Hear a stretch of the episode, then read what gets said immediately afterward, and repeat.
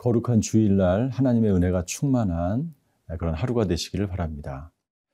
아, 레위기 전체를 통해서 하나님께서 우리에게 하시는 말씀은 거룩함입니다. 우리 모두는 하나님의 거룩함에 부르심을 받은 사람들입니다.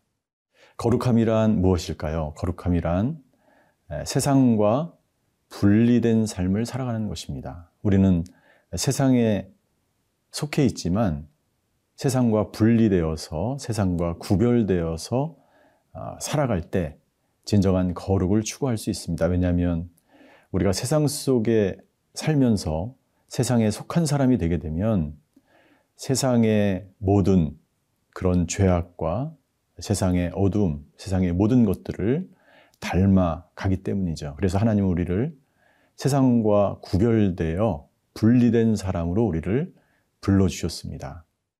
레위기의 말씀을 계속 묵상하면서 우리가 거룩한 그리스도인으로 어떻게 살아갈 수 있는지에 대해서 함께 살펴보기를 원합니다.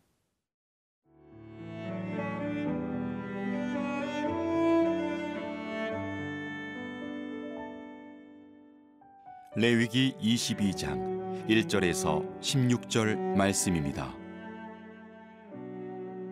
여호와께서 모세에게 말씀하여 이르시되 아론과 그의 아들들에게 말하여 그들로 이스라엘 자손이 내게 드리는 그 성물에 대하여 스스로 구별하여 내 성호를 욕되게 함이 없게 하라. 나는 여호와이니라. 그들에게 이르라.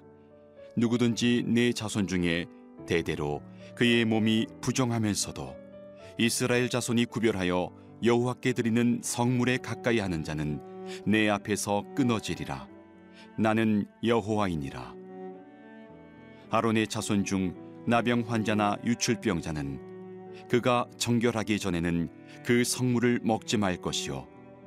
시체의 부정에 접촉된 자나 설정한 자나 무릇 사람을 부정하게 하는 벌레에 접촉된 모든 사람과 무슨 부정이든지 사람을 더럽힐 만한 것에게 접촉된 자, 곧 이런 것에 접촉된 자는 저녁까지 부정하니 그의 몸을 물로 씻지 아니하면 그 성물을 먹지 못할지며 해질 때야 정하리니 그 후에야 그 성물을 먹을 것이니라.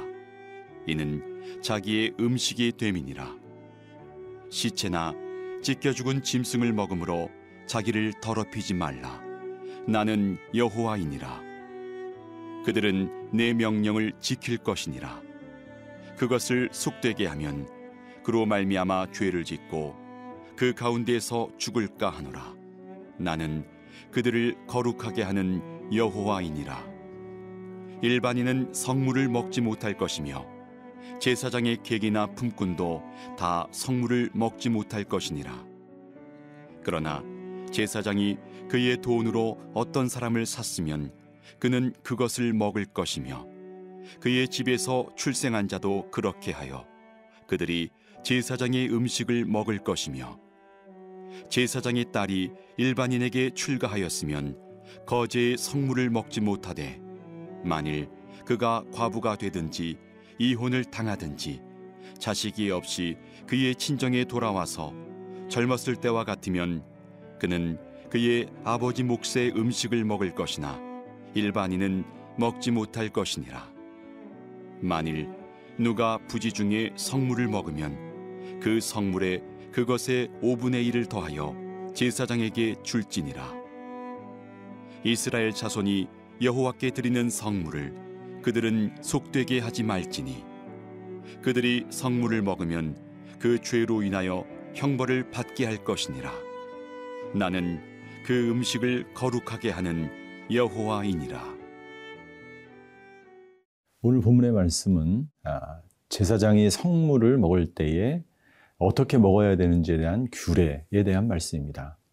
하나님께서는 제사장들에게 제물로 바쳐진 그러한 물건 중에서 제사장의 몫을 마련해 주셨습니다. 그러나 그것은 제사장이 함부로 먹을 수 있는 것이 아니었고 제사장도 정말 하나님 앞에서 어, 준비된 마음으로 이 성물을 어떻게 대해야 되는지에 대해서 오늘 말씀해 주고 있는 것이죠.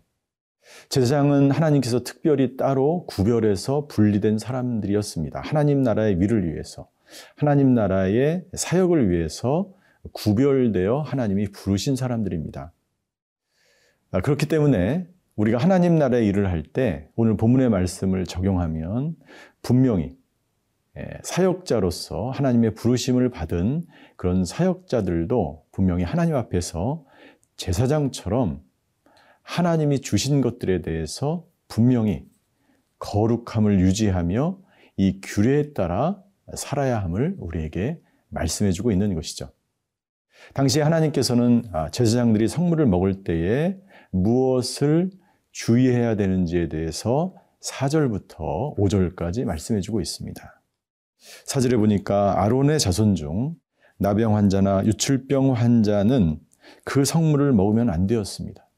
그리고 시체를 접촉한 사람, 그리고 5절에 보니까 부정하게 하는 벌레에 접촉된 사람, 그리고 무엇이든지 부정 어떤 것이든지 그 사람을 더럽힐 만한 부정한 것에 접촉되었다면 절대로 그런 상태에서는 성물을 하나님이 주신 그 몫을 먹으면 안 되었고 그리고 6절에 보니까 그럼 어떻게 해야 되는가? 부지 중에 이런 것들에 접촉이 됐거나 이런 부정한 자로 지금 있는 상태에서 성물을 먹기 위해서는 6절에 보니까 그 사람은 저녁까지 부정하니 그의 몸을 물로 씻으면 예, 그 성물을 먹을 수 있다. 씻지 않으면 먹을 수 없다라고 말씀해 주고 있는 것입니다.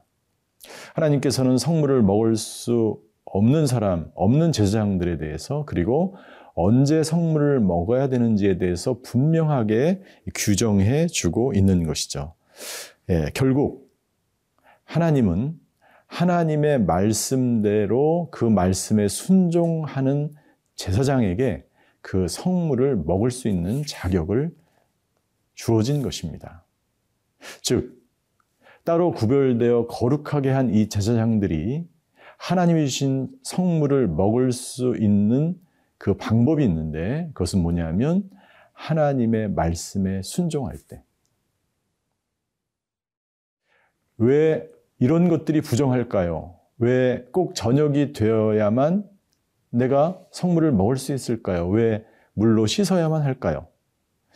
이러한 모든 것들에 대해서 의문점을 가질 수 있지만 하나님이 말씀하신 그 성결케 되는 거룩한 상태로 하나님의 성물을 먹으라고 말씀하시는 그대로 순종하는 제사장만이 그 성물을 먹을 수 있었다는 것이죠. 즉 거룩함이란 하나님의 말씀에 순종하는 것입니다. 엘리의 엘리의 대제장에게 두 아들이 있었죠. 홈리와 비누아스였습니다. 홈리와 비누아스는 하나님의 말씀에 순종하지 않고 그들은 결국에 법계를 옮기다가 죽음을 맞이하게 됩니다. 하나님이 특별히 아론과 그의 자손들에게 오늘 말씀하고 있는 것처럼 그리고 그 후손들 홈리와 비누하스는 하나님의 말씀대로 살지 않았고 하나님의 성물을 가볍게 여겼습니다. 결과는 무엇입니까? 그들은 죽임을 당하게 되고 그 가문은 몰락을 하게 되는 것을 볼 수가 있습니다. 거룩한 사람들은 분리된 사람들이고 그 분리된 사람들이 해야 될 것, 그것은 하나님의 말씀에 순종하는 것입니다. 그리고 이 성물은 굉장히 중요한 의미가 있기 때문에 그 하나님의 뜻과 방법대로 다루지 않으면 하나님이 원하시는 거룩한 삶을 살 수 없다는 것을 우리는 깨닫게 되는 것이죠.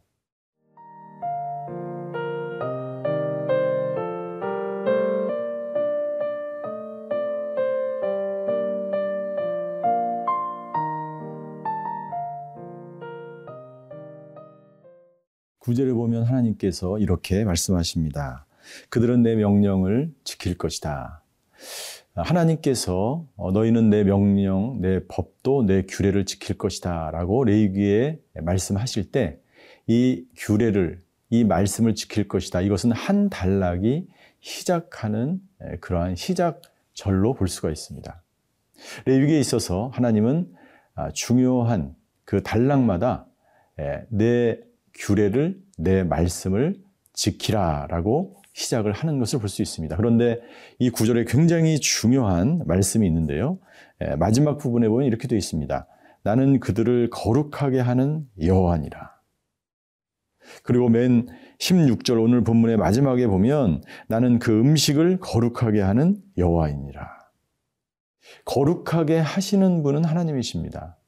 여러분들 우리는 거룩해질 수 없습니다. 인간 스스로는 거룩해질 수 없습니다. 그렇기 때문에 하나님만이 거룩하신 분이고 하나님이 우리를 거룩한 자로 불러주셨는데 우리가 거룩한 삶을 이 땅 가운데서 살아가는 구별된 사람으로서 거룩한 자가 되기 위해서는 하나님의 말씀에 순종하고 하나님의 말씀하시는 그 규례를 지킬 때에 우리는 거룩한 인생을 살아가게 되는 것이죠.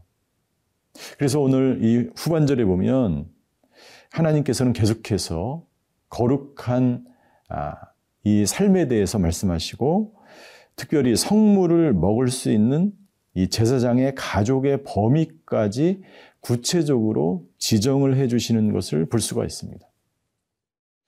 특별히 성물을 먹으면 안 되는 사람들에 대해서 지정해 주십니다. 10절 일반인은 성물을 먹지 못합니다. 제사장의 객이나 품꾼도 성물을 먹지 못합니다. 그러나 제사장이 그 품꾼을 샀다면 먹을 수 있게 되는 거죠. 그리고 12절에 보니까 제사장의 딸이 출가했을 때도 먹을 수 없습니다. 그러나 이 출가한 딸이 이혼을 했거나 혼자 되어서 다시 집으로 돌아오게 되면 또 먹을 수 있을, 수, 있을 수 있습니다. 그리고 혹은 14절 이후에 보면 부지중의 성물을 먹었을 때의 규례도 나와 있습니다. 내가 잘 모르고 이것이 하나님께서 주신 이 거룩한 이 제사에 바쳐진 이 음식인데 이것을 내가 잘 모르고 먹었다면 그것에 5분의 1을 더하여 제사장에게 주면은 다시 거룩하게 될 수 있었다는 것이죠. 여러분들 이것은 무슨 의미를 우리에게 주고 있습니까? 여러분들 이 성물은 희생 제물에 쓰여졌던 그러한 음식들이었죠. 이 희생 제물에 쓰여진 이 음식은 흠이 없고 예, 상처가 없고 티가 없는 것이어야 되죠. 온전한 것입니다.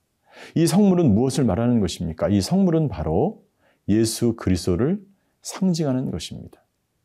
예수 그리스도가 우리를 위해서 흠없고 죄가 없으신 그분이 나를 위해서 희생 제물이 되사 그가 죽으시로 말미암아 우리의 모든 죄를 대속하시고 우리를 온전하게 구원하신 예수 그리스도를 상징하고 있는 것입니다.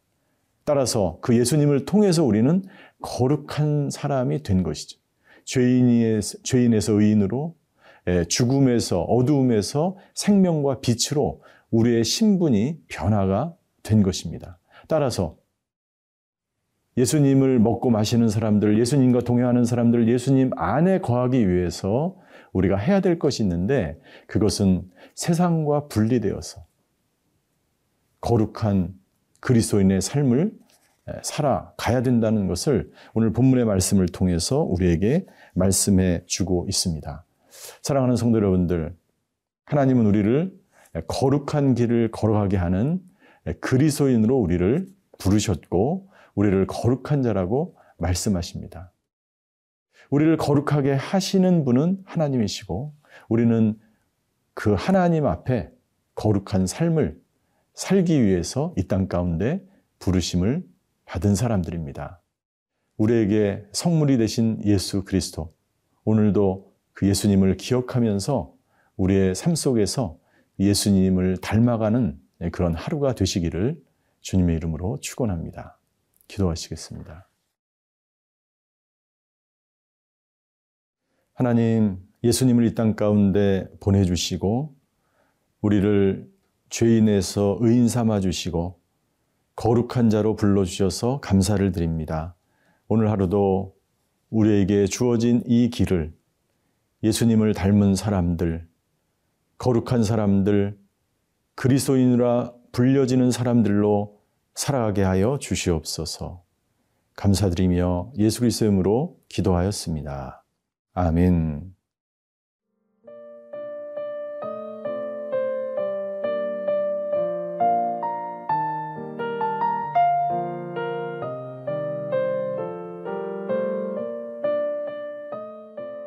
프로그램은 시청자 여러분의 소중한 후원으로 제작됩니다.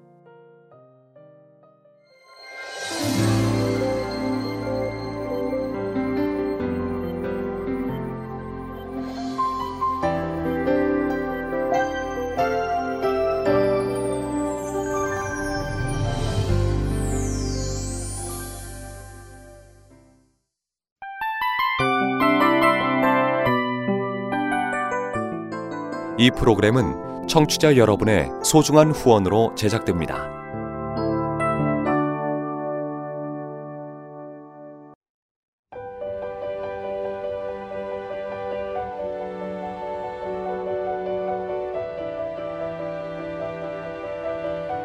세상에는 수많은 교회들이 있지만 더 깊이 있는 말씀 강해를 찾기 위해 크기로만 교회를 선정하지 않습니다.